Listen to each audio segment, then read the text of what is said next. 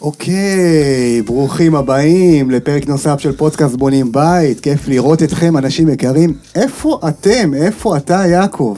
ראית מה זה? חבל על הזמן, נמצא איתי פה, נמצא איתי פה איש יקר, יעקב אביב, אה, מפקח בנייה אה, מאזור הדרום, קבלן אה, מפתח בעברו, והיום, בתוכנית של היום אנחנו הולכים לדבר על, לדעתי אחד הדברים שלא דיברנו עליהם אף פעם, זה על הפיל שבחדר. כל הסודות, סודות הבנייה. סודות הבנייה, חברים, אה, אני מקווה שתשארו איתנו עד הסוף. הולכת להיות אה, שעה של אה, שיכרון חושים, אני חושב, לא, אה, יעקב? אני גם מקווה, אתה יודע. אז אה, אני מתרגש. יעקב, תודה רבה שהגעת לאולפן שלנו. אין בעד מה. אה, זהו, אה, אז שמי תומר חן ריחנה, למי שלא מכיר, מבונים בית. למי שעדיין לא מכיר את הקהילה הנפלאה שלנו, אה, מוזמן לאתר, מוזמן לקבוצות, ומוזמן ליהנות מגם חוכמת ההמונים וממאות התכנים שיש באתר, וכמובן להירשם בערוץ היוטיוב, חברים, כל יום סרטון בנושאי בנייה ושיפוצים עבורכם, המומחים הכי טובים בשוק, וכמובן כל בעלי המקצוע שבאמת נבדקים ומקבלים את התו איכות ואימות שלנו. נמצאים בבונים בית, אנחנו עובדים קשה בשביל זה. אה, אז יאללה, בואו נתחיל, חבל על הזמן. אה, יעקב, מה שלומך? קודם כל, ברוך השם, מעולה. אה, נספר קצת? כן, כן, כן, ספר לנו על עצמך ככה, למי שלא מכיר. אני עשר שנים בענף הבנייה, 11 שנה עוד מעט. אה, רוב הזמן, עד לפני שנה וחצי, כמעט שנתיים, הייתי מבצע, הייתי קבלן. בניתי אה, למעלה מ-400 וילות, גם קצת פרויקטים מהצדדים. התחלתי את הדרך במקום מאוד נמוך יחסית. אוקיי. אני אפתח על החיים האישיים, זה לא... לא, לא, לא, לא, הכל טוב.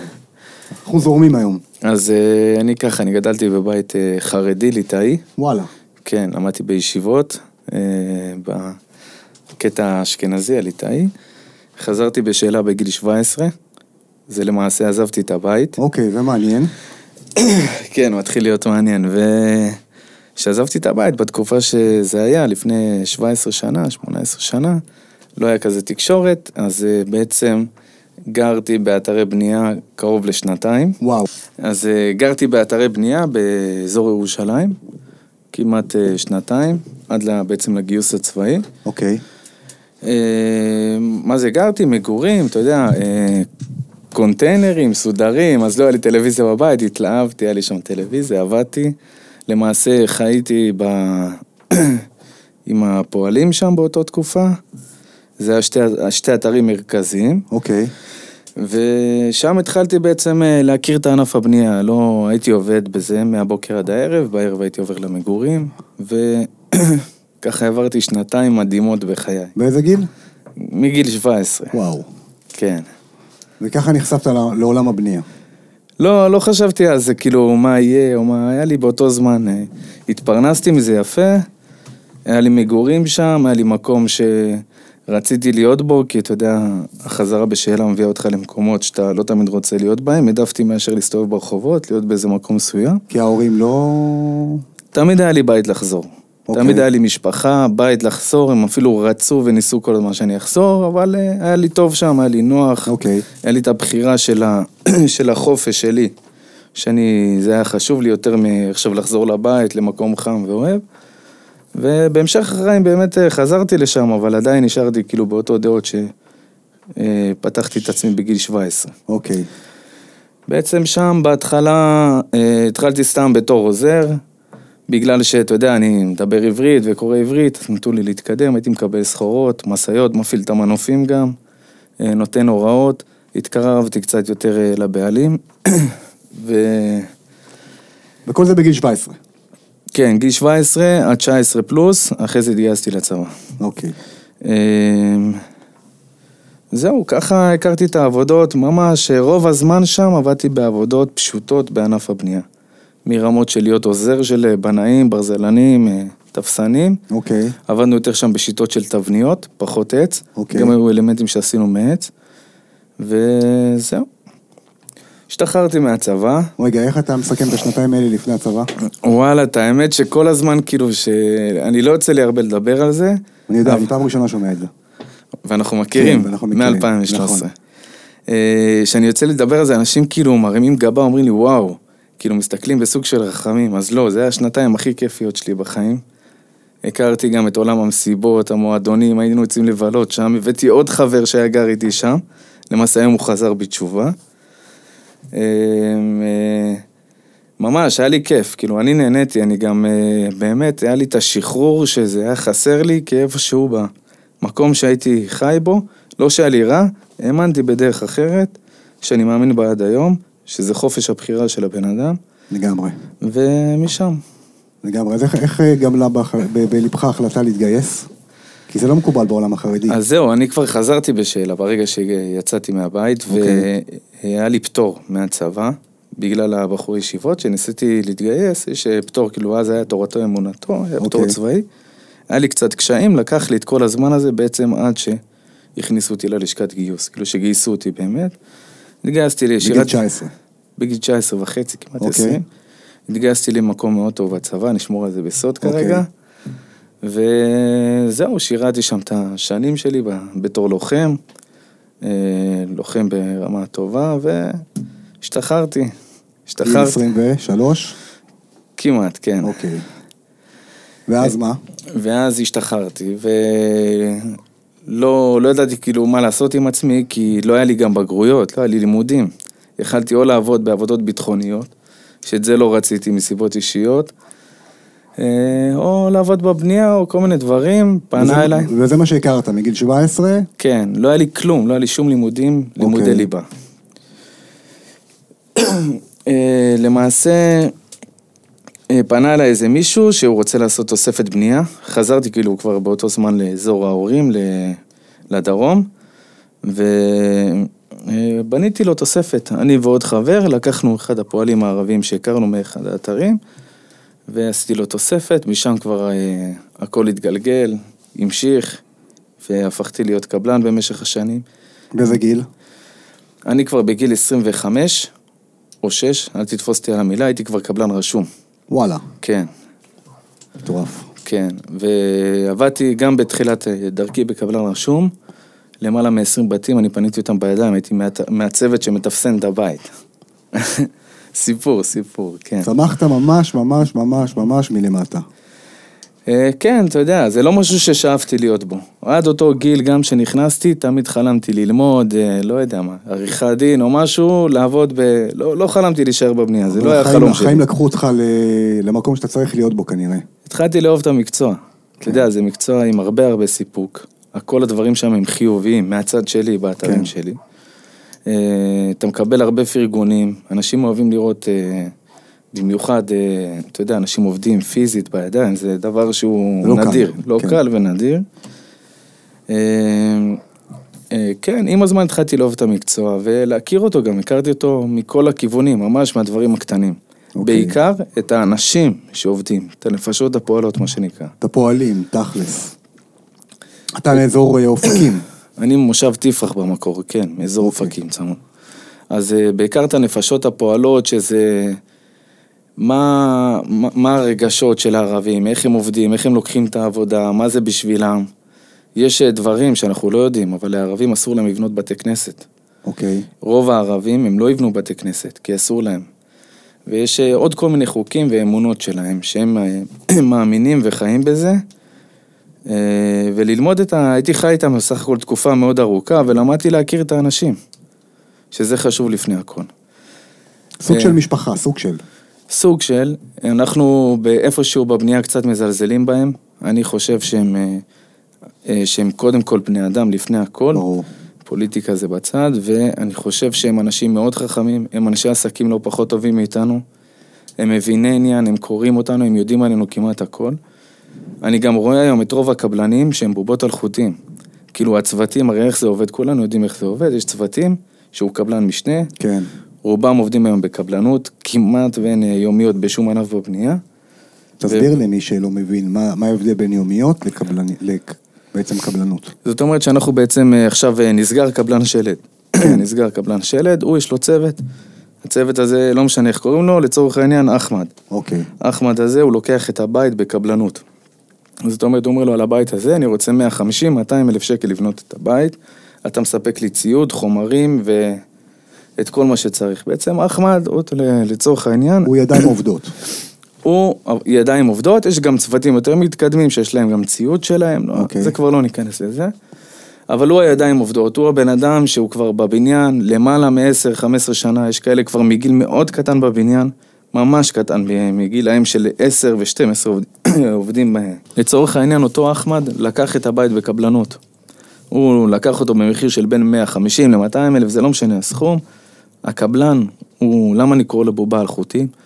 הוא איפשהו יכול להיות שהוא, לא- הוא יכול להיות, יש קבלנים חזקים, אני מדבר על הקבלנים שאני רוצה לדבר עליהם. כן. הופך להיות בובה על חוטים שלו, הוא מביא לו את החומר בזמן, את הברזל.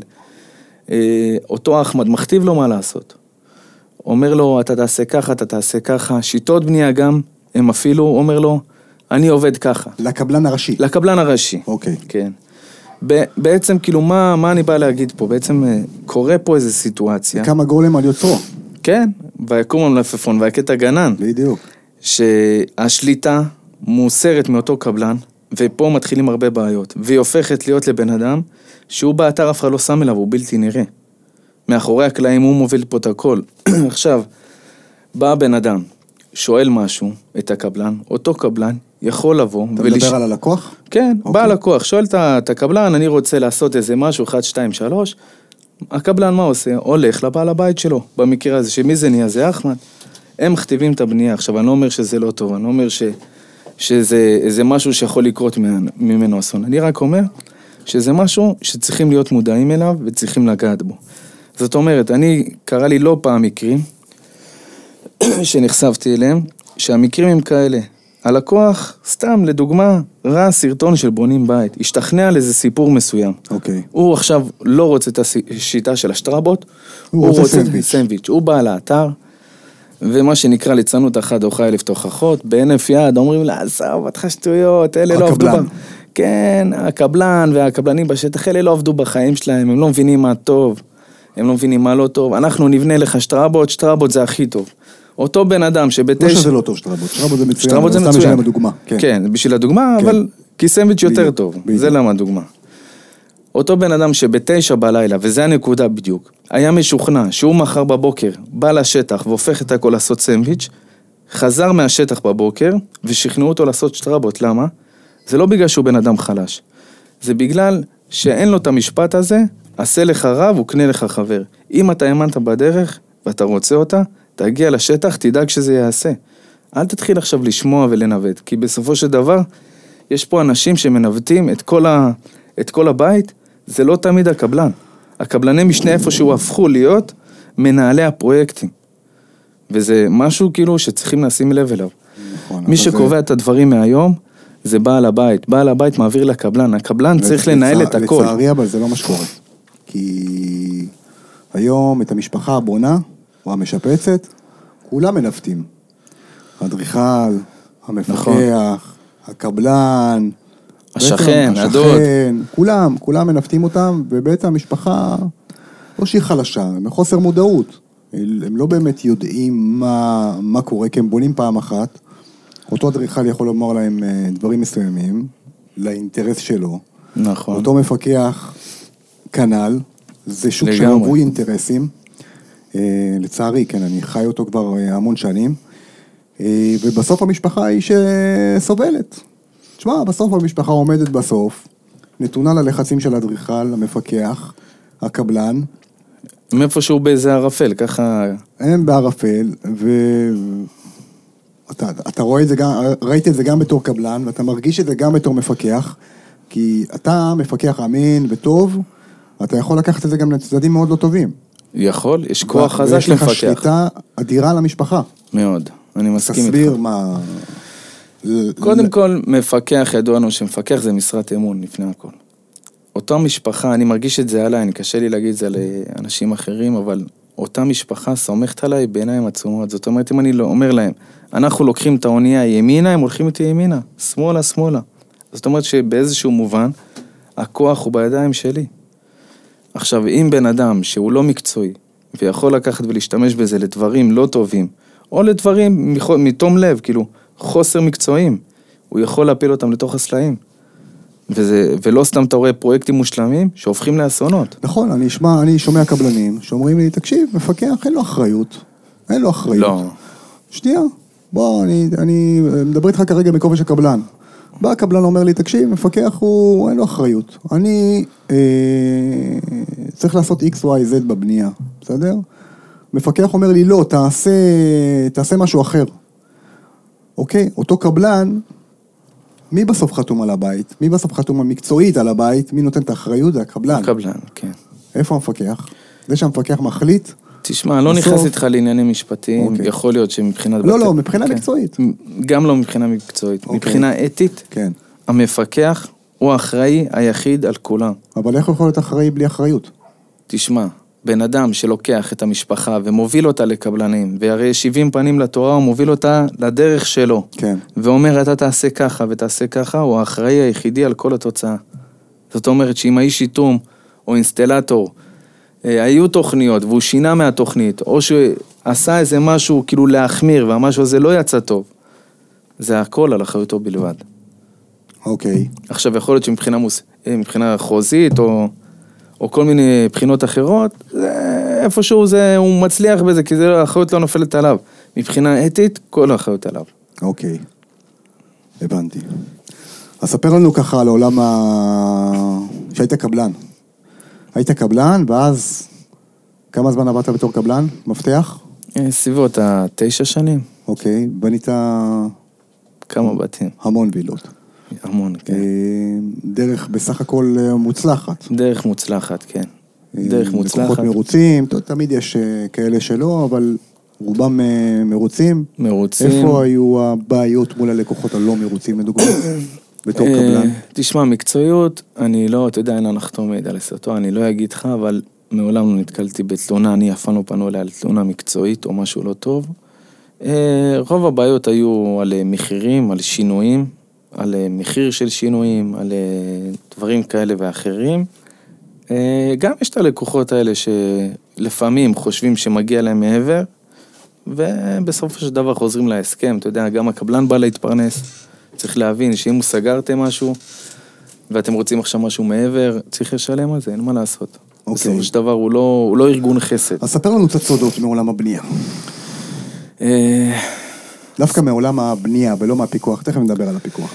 עולם הבנייה, עולם הבנייה מתחיל באנשים, הוא מתחיל בבני אדם קודם כל. שאם ה, אותו קבלן או בעל מקצוע הוא בן אדם שאפשר לדבר איתו, אני לא מדבר עכשיו על אה, שינויים ותוספות, אני מדבר איתו על מקצועיות, והוא מכוון אתכם באמת למקום הנכון, זה המון טוב. אם אותו בן אדם הוא בן אדם שמוכן לשמוע ולהקשיב וללמוד עוד ולעשות דברים יותר מקצועי, אתם כבר בידיים טובות.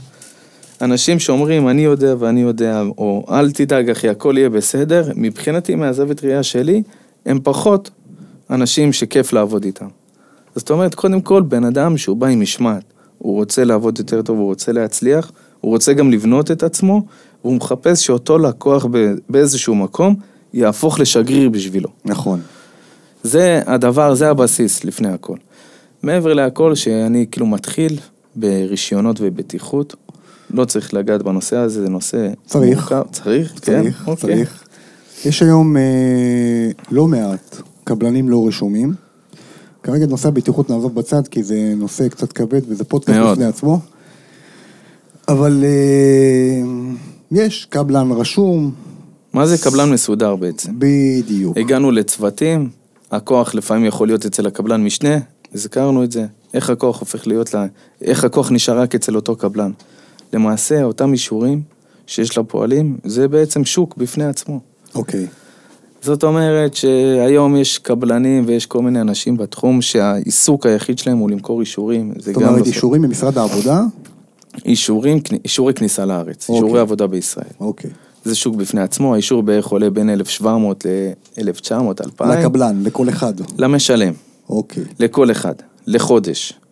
בין 1,700 ל-2,000, זאת ונ... אומרת, אם יש לי חמישה פועלים, אז אה, חמש כפול... אה, עשר נגיד, המקסימום זה 10,000 שקל בחודש, רק שייכנסו, לארץ. רק שיעברו את המעבר, כן. חוץ מהשכר עבודה. חוץ מהשכר עבודה, אוקיי. חוץ מנסיעות ואוכל וכו'. אוקיי, כן. עכשיו, האישור, השוק של האישורים, יש מחסור באישורים כמובן, אנחנו מדינת ישראל, אחרי הכל אה, אז כל קבלן נלחם על אה, אישורים? כל קבלן תמיד חסר לו אישורים, זאת אומרת שאם קבלן, זאת אומרת שאם כל קבלן צריך, סתם דוגמה לעסק שלו, איקס אישורים, יש לו סביר להניח 30 עד 50 אחוז מזה. אוקיי. וכל השאר נשאר אצל קבלנים שכאילו מדווחים כביכול שיש להם עבודות. אה, לשכת התעסוקה לא יודעת, היא מעבירה, מעבירה להם אישורים, ואז האישורים האלה הופכים להימכר בשוק, אישור בשוק מתחיל להימכר מ-2,500 שקל. זאת אומרת, המחיר עולה. המחיר עולה, מדווחים... וביקוש. כן, יפה. וגם יש 2,700 שקל נמכרים. אוקיי. זאת אומרת שכבר על האישור עצמו יכולים להרוויח בין 500 ל-1,000 שקל. על עובד, לחודש. יפה. עכשיו, איפה הכוח נמצא? אותו קבלן משנה שאנחנו מדברים עליו, שקראנו לו לצורך העניין אחמד, הוא, יש לו צוות, הוא השיג אישורים לבד, הוא לא תלוי באותו, בקבלן הראשי, אוקיי. שנקרא לו לצורך העניין ראובן. זאת אומרת, יש לו צוות משל עצמו. צוות משל עצמו. היום ראובן אמר לו, יש לי בית, בא אחמד, נתן לו הצעת מחיר על הבית שלו, סגר איתו או לא סגר איתו, ומפה, אני אגב, זה לא מדובר רק על שלט, זה גם על טיח ריצוף אותו כן. דבר. וסגר איתו או לא, אה, וממשיכים הלאה. לא הסתדר לאחמד עם ראובן, אחמד הולך לשמעון, לא הסתדר לו עם שמעון, הוא הולך ליעקב, לא משנה, אתה יודע, השוק הוא פתוח, קבלני משנה עוברים בין קבלן לקבלן. עכשיו, מה קורה? איפה הכוח הזה נקטע? באותו קבלן שיש לו אישורים, והוא קבלן מסודר מבחינתי, גם אני היה לי 164 אישור בשיא. הוא 164? אישור בשיא, היה לי, זה המכסה. מה זאת אומרת 164 אישור? אני, היה לי אפשרות להוציא 164 עובדים, להוציא, להכניס אותם לישראל לעבוד. היה לי 164 אישורים במכסה, בשיא שלי. וואו. כן. זה המון. אז זאת אומרת שעכשיו, ברגע שאותם פועלים על האישורים שלי, הוא לא יכול ללכת לקבלנים אחרים. הוא הולך לקבלן אחר, אני מבטל לו את האישור. ברגע שאני מבטל לו את האישור, התהליך בשטחים לחפש אישור חדש, יכול לקחת גם חודשיים ושלושה, כי יש מחסור. לא משתלם לו לעשות את לא. הבלאגן הזה. זאת אומרת שברגע שלא משתלם לו, גם טוב לו איתי לפעמים, לפעמים טוב, לפעמים יותר קשה, אתה יודע, יש מערכת יחסים שנבנית, כן. כן? אה, הדבר הראשון, הוא לא יעזוב מהר. הדבר השני, הוא לא יתערב לי בהחלטות. המשמעת תהיה שונה.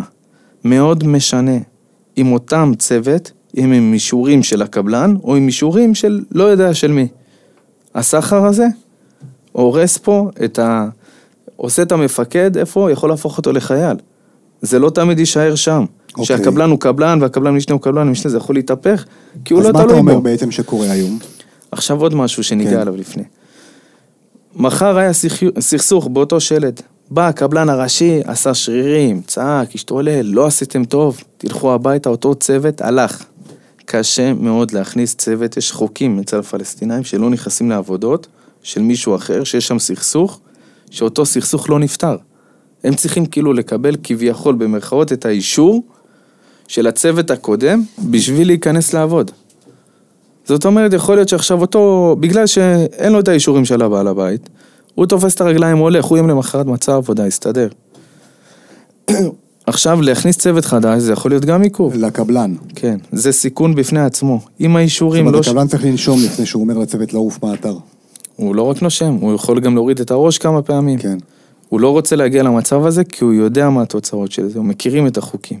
יש פה עולם שלם של חוקים, מטורף. לא נקרא לזה עולם תחתון, זה לא כן, נשמע כן, טוב. זה לא עולם תחתון, אבל זה עולם. עולם, עולם הבנייה של אה, חוקים ומשחקי כבוד וכוחות שנעים מאחורי הקלעים.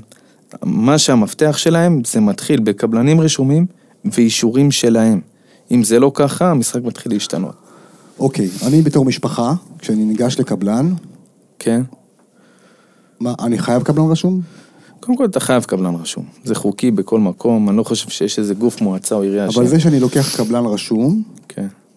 עדיין לא אומר שאני קבלן טוב.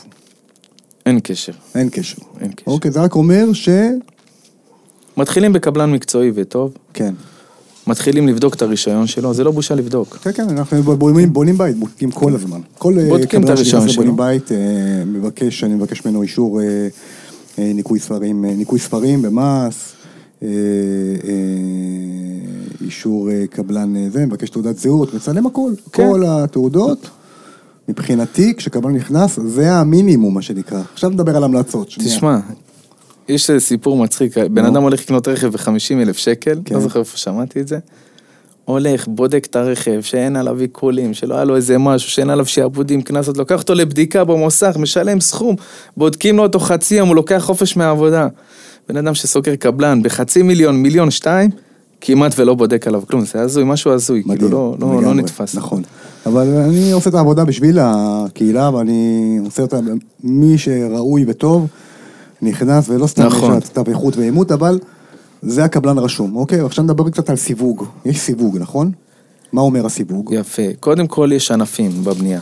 אוקיי, אז אני אומר, יש גם סיווג. מה זה הסיווג של אותו קבלן? יש לי קבלן רשום, הוא רשום? מה זה קבלן רשום? רשום כן. זה אומר, יש, אה, זה אומר יש פנקס הקבלנים, שהוא רושם קבלנים, יש כל מיני אה, ענפים. יש קבלן, אה, יש ענף 100, 200, 300, 400, 500 וכן הלאה. יש ענף השיפוצים, יש ענף רק השלד. ענף 100 זה הענף הכללי. אוקיי. ענף 300, 400 יש תשתיות, אינסטלציה, זה לא משנה. בענף 100, הענף הכללי, שאותו אנחנו מכירים, יש בתוכו סיווגים ג' 1, 2, 3, 4 ו-5 זה ללא הגבלה. אוקיי. זאת אומרת, ג' 1 זה עד אה, 4 מיליון שקל, אני חושב. כן. ג' 2 וככה הלאה, עד אה, ג' 5 יכול לבנות אה, ללא פרויקטים. מטורפים. ג' 5 זה לחברה מעל אה, כן. 20 שנה לדעתי, משהו כזה, זה כבר משהו אוקיי. קיצוני. יש גם ג' 131, זה רק שלט, רק בטון. בדיוק. זאת אומרת שאם הקבלן אומר שהוא קבלן רשום, צריך קודם כל לבדוק שהוא מתאים לפרויקט. מה הסיווג? לשאול, באיזה ענף? באיזה ענף? לפני. אם הוא בענף הכללי, שזה ג' 100, שהוא רשום על כל המקצועות, מה הסיווג? אם הסיווג הוא ג' 1, הוא מתאים לווילות. אוקיי. לא מעבר לזה. זאת אומרת שאם עכשיו אותו קבלן אומר אני רשום, מביא את המספר רישיון, בודקים הוא רשום, אבל הוא רשום בכלל בענף השיפוצים ונתתם לו לבנות שלט. מחר קרתה, לצורך העניין, תאונת עבודה חלילה. באתר שלד, יכול להיות שהרישיון שלו עם הביטוח לא מכסים את הסיטואציה הזאת, כי הוא לא רשום לאותה ענף, לאותו ענף. אז זאת אומרת שגם בזה חבר'ה, לעשות ביטוח, ביטוח שלכם. בסדר, בקרוב פודקאסט רק על זה. כן. כן, שלא ניכנס לזה כן, בטעות. אני כל פעם עומד להיכנס לא, לא, לא. ואסור להיכנס, זה כן, נושא כן. מורכב מאוד. כן. אוקיי. אז אה, לבדוק את הרישיון שלו, לשאול אם הפועלים רשומים על שמו, לבוא ליום הראשון לשטח, אני, מה שאני מדבר כאילו בשמי, מה אני הייתי עושה, ואני בודק, שלום חברים, תביאו לי את האישורים, מסתכל, רואה שהאישורים על שם הקבלן, למה ביום הראשון? כי הם עדיין לא התחילו לעבוד. למה זה חשוב? זאת אומרת שאם אותו צוות כבר קדח ויצא כלונסאות, להוציא את הצוות ולהכניס צוות אחר, אנחנו חוזרים לסרט שהצוות הבא צריך את האישור של הצוות לחוקים, הראשון. לחוקים שלא כתובים. לחוקים שלא כתובים בשום מקום. כן. זה החוקים, אנחנו למעשה, ענף הבנייה הוא 80% עובד על העובדים הפלסטינאים, יש להם מלא חוקים משלהם, שאנשים לא מכירים אותם, אני, אתה יודע, בגלל החיים מכיר אותם די טוב, ואת החוקים האלה הם מנחים את כל ענף הבנייה בארץ, לצורך העניין. כן.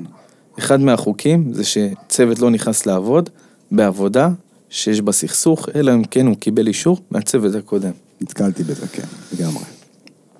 אה, בדקת שהכל אישורים על שמו, אתה כבר יכול להניח לבד שהכוח הוא נמצא בידיים של הקבלן הראשי, ושמבחינת שליטה, יש לך פה שליטה של 100% של אותו בן אדם שסגרת איתו חוזה, שהוא לא בובה על חוטים.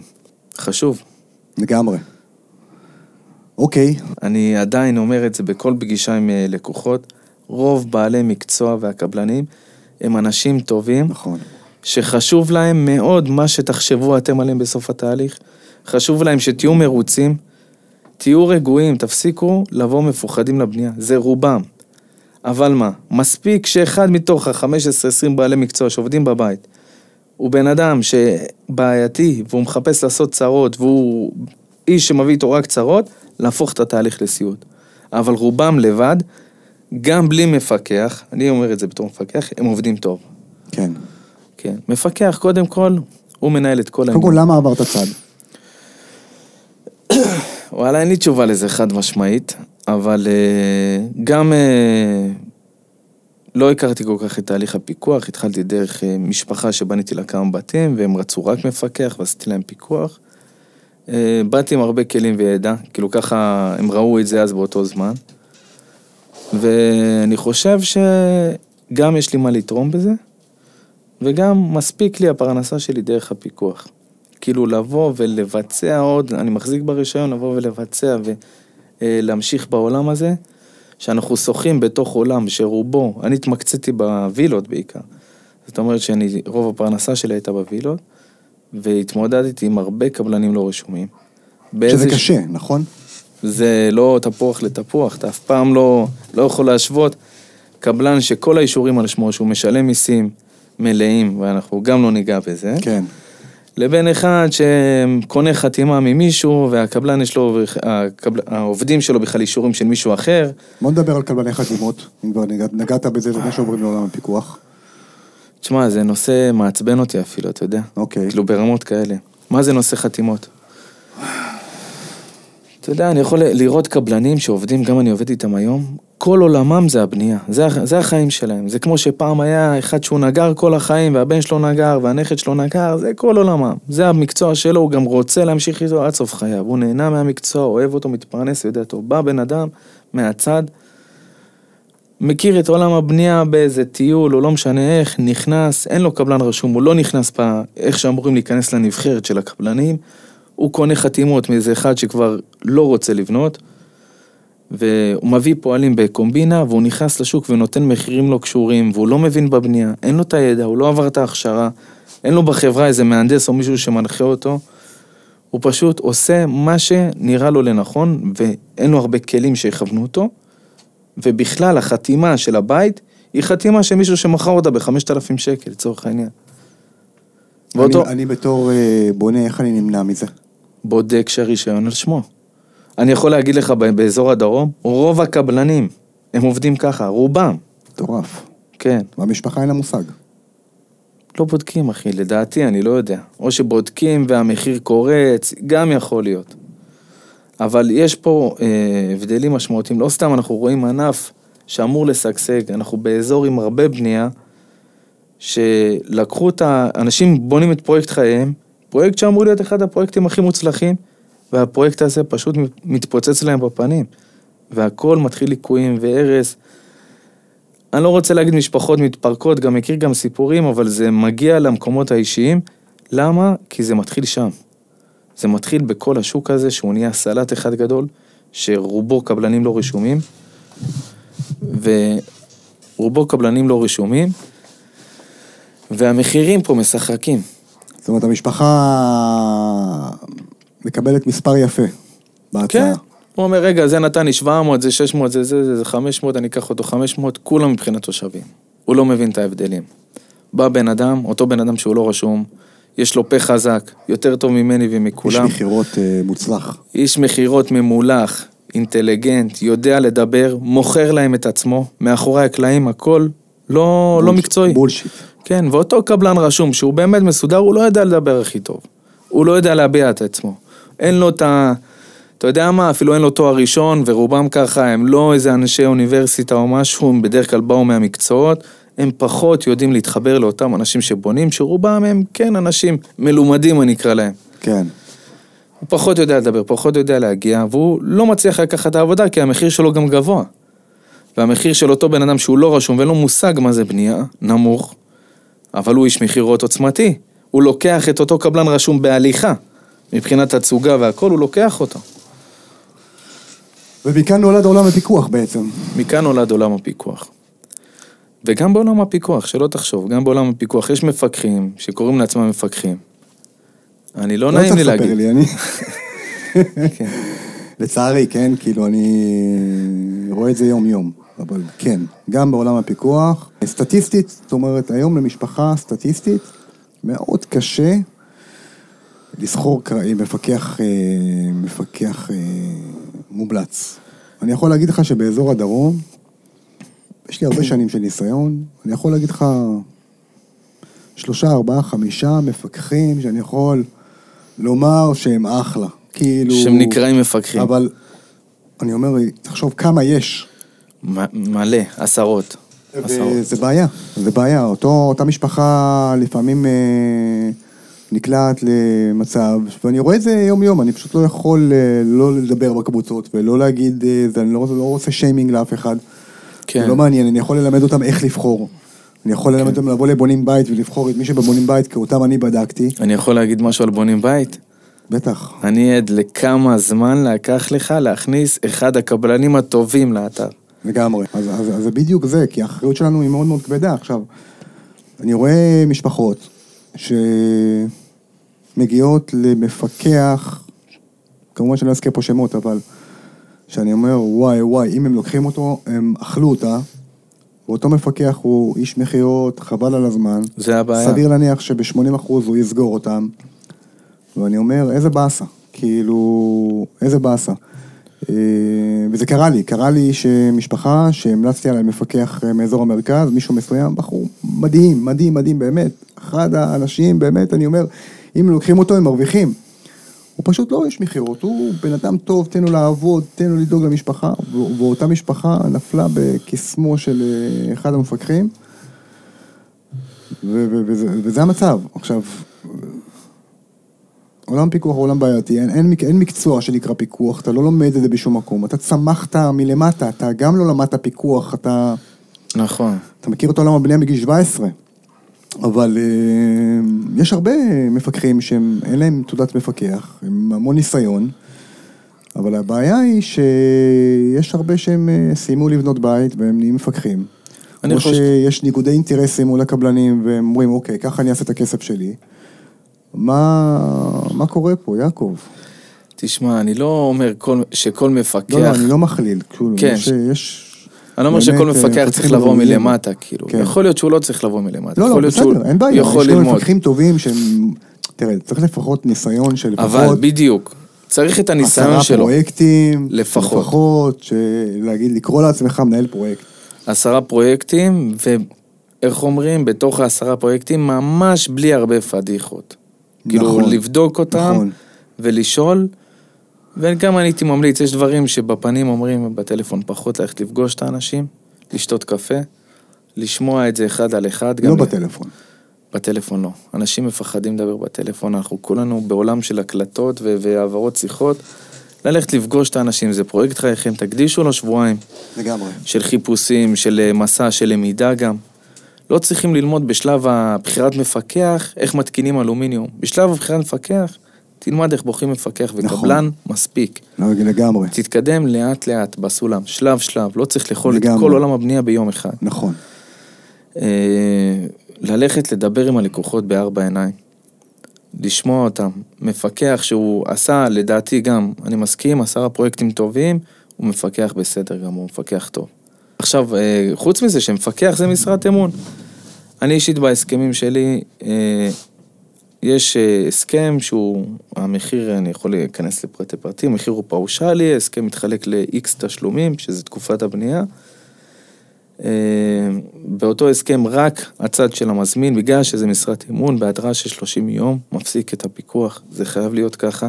זאת אומרת שאם המפקח בא וחתם את הפרויקט, זה לא חתונה קתולית. מחר אותו בן אדם, משום, אה, משום סיבה, תחושת בטן, מרגיש לו לא טוב, מודיע למפקח בכתב, או בוואטסאפ, לא משנה, שהוא רוצה להפסיק את הפיקוח, ותוך 30 יום מופסק הפיקוח. כן, זה נכון לשני הצדדים.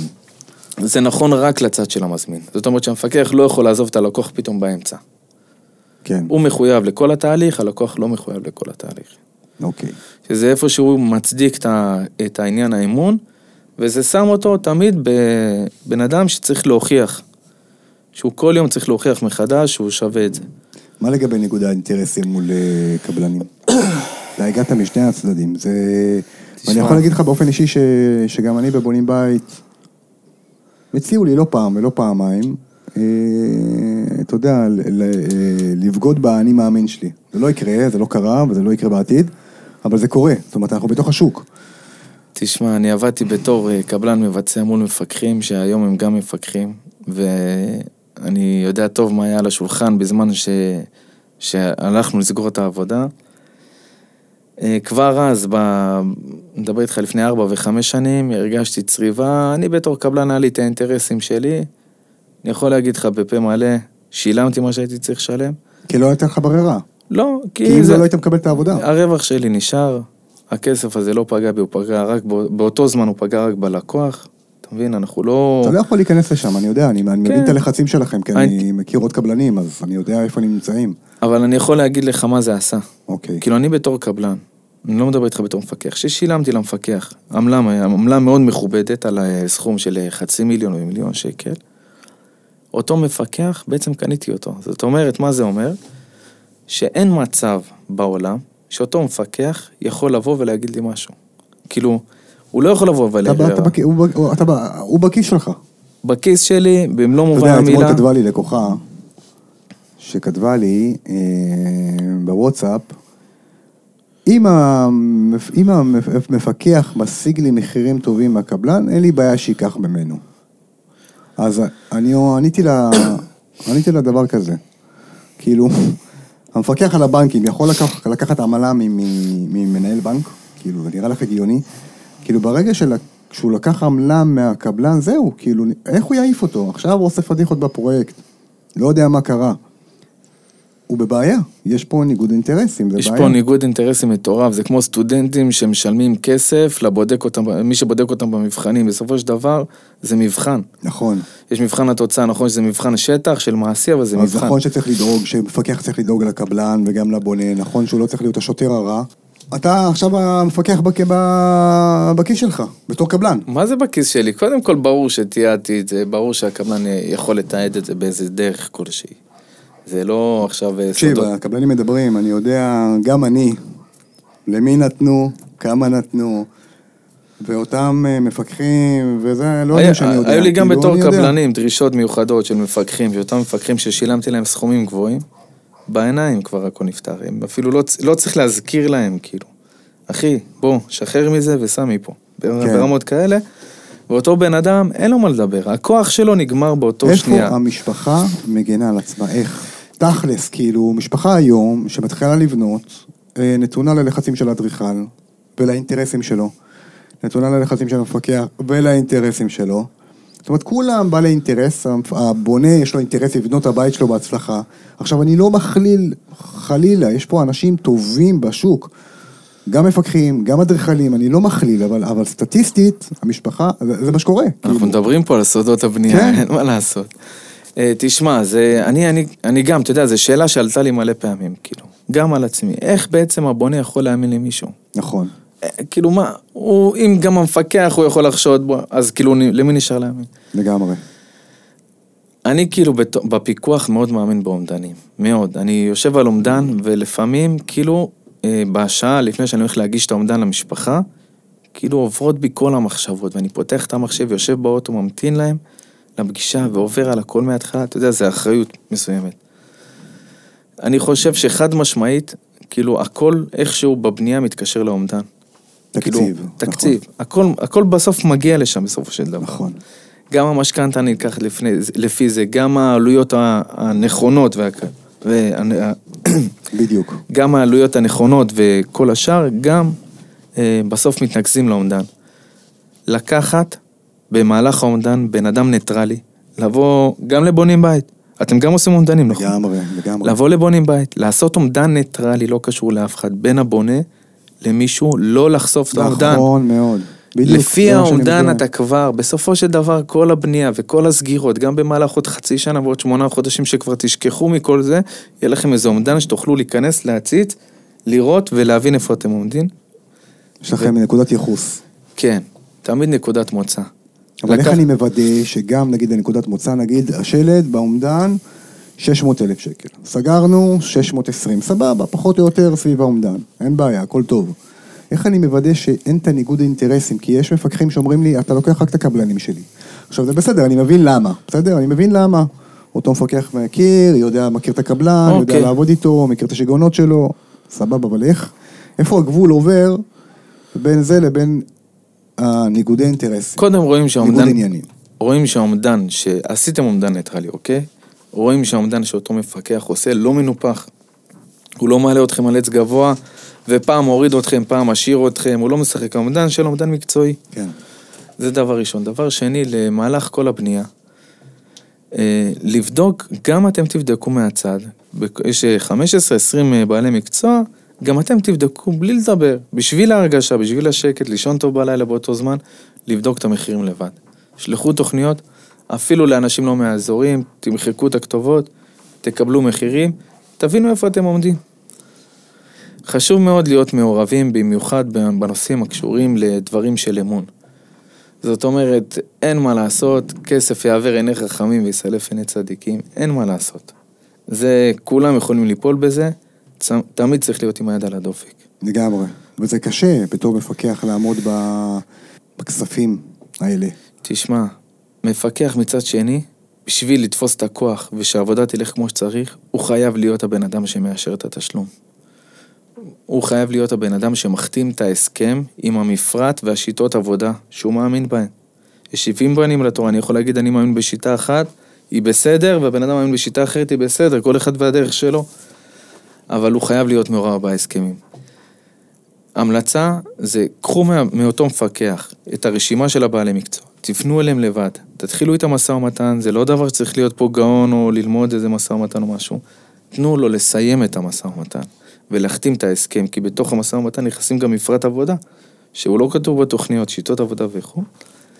לסיים את זה, אה, הכוח צריך להישאר אליו. לגבי לבדוק אותו, אם הוא אמין או לא, זה הרבה עניין של תחושות.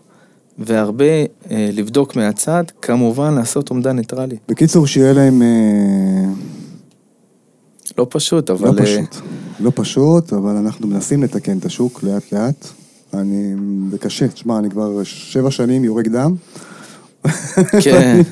לא רואה את האופק, אבל זה ייגמר מתישהו, שאל אותי איזה לקוח. שאל אותי איזה לקוח, אה, ממש השבוע. הוא אומר לי, תקשיב, אני, כמה, אני לוקח, כמה אתה לוקח על, ממש ניגע בסכומים, כן. כמה אתה לוקח על איזה בית, מפלס אחד פרטי? אמרתי לו, 80 אלף שקל. לא משנה, הוא דיבר, הסביר לי, יש לו מישהו ב-40, לא משנה, לא ניכנס לנושא הזה. הוא אומר לי, אתה מוזיל לי את העלויות הבנייה? אמרתי לו, תקשיב, מפקח לא נועד להוזיל לך את העלויות הבנייה, הוא נועד להעלות רמה, לבנות לך כמו שצריך. כי מה זה עובר כשאתה לוקח מפקח ואתה לוקח איזה קבלן פח? שלא יודע לעבוד. מקבלן ששווה 50 אחוז, מפקח טוב יכול להוציא ממנו 70 אחוז, אבל מקבלן ששווה 70 אחוז, הוא יכול להוציא ממנו 90 אחוז. אי אפשר לתקן את כולם במהלך בנייה של בית נכון. אחת, אבל אתה יכול להוציא יותר. נכון. זה אני מסכים. אבל מפקח נועד להעלות את רמת הבנייה. אני הייתי בגרמניה ב-2015 בבאומה בשיא, בתערוכת הבנייה. אתה לא מאמין איזה רמה הם בונים. אנחנו רחוקים משם, עשר שנות אור. אנחנו שואפים לבנות רמה יותר טובה. יכול להיות שמפקח, בגלל הרמה שהוא דורש והמפרטים שהוא דורש, יכול להיות שהוא גם לך את הבנייה, זה לא התפקיד שלו להוזיל. התפקיד שלו זה לבנות נכון וטוב. לגמרי. זה התפקיד שלו. נכון. וואו. מרתק. יעקב, היה, אני חושב, אחד הפודקאסטים היותר מעניינים שהעברתי. וואה. אני בטוח שהבונים פה למדו הרבה, אבל אל תאבדו אמון, כאילו, אנחנו לא פה, אה, אומנם מגלים לכם את הסודות, אבל... זה כדי שתלכו נכון. כן. כי אם הולכים נכון, ויש הרבה אנשים טובים בשוק הזה, ובאמת, אנשים נפלאים, שאני נפגש במהלך הדרך גם מבונים, גם מ... אתה יודע, מקולגות, אני באמת מכיר קבלנים ובעלי מקצוע, שמי שטוב אני מכניס אותו באמת לאתר, ו- ו- ו- ואני אומר, וואלה, ברכה, ברכה שהם באתר. ממש. אה, אבל לצערי אין הרבה, זה לוקח זמן, זה לוקח זה, כי גם... אה, אתה יודע, גם קבלן היום שהוא פתאום נהיה לי עמוס, פתאום הוא מתחיל לפגוע בשירות של עצמו, אז זה תמיד דברים שצריך לבדוק אותם. נכון. אבל, אה, אבל יש פה אנשים טובים. חשוב, לה, חשוב תמיד להדגיש לבונים, הרבה מאוד בעלי מקצוע הם ממש טובים. נכון. הם עושים את עבודתם קודש, לא בגלל שיש להם מפקח לגמרי, שאומר להם, לגמרי, ולא בגלל ש... נכון. שהבונה, הם עושים את זה כי זה אהבת המקצוע. נכון. יש מלא כאלה, ולא כולם איכשהו צריך להסתכל עליהם, יש מלא שיש להם, איך אומרים, שמם הולך לפניו. נכון. בכל תחומי המקצוע בענף. לגמרי מסכים. אז בנימה אופטימית זו, אופטימי. אופטימי. אנחנו אופטימיים. אז כן. בנימה אופטימית זאת, אני רוצה לומר לך תודה, יעקב. אין בעיה. אמ, ריגשת, באמת. וואלה. ו... ותמשיך לעשות, תמשיך להצליח. אה, עברת לא מזמן, שנתיים, שלוש, לעולם הפיקוח. שנה וחצי, שנתיים. כן, אתה כבר מצליח, ויש מפקחים עוד מעולים. נכון. אה, מאזור הדרום, שאני בקשר איתם, ובאמת נכון. זה כבוד הוא לי לעבוד איתכם. ו...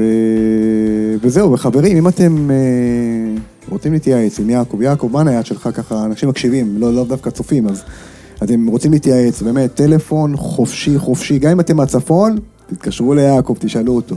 052-335-8818. תענוג.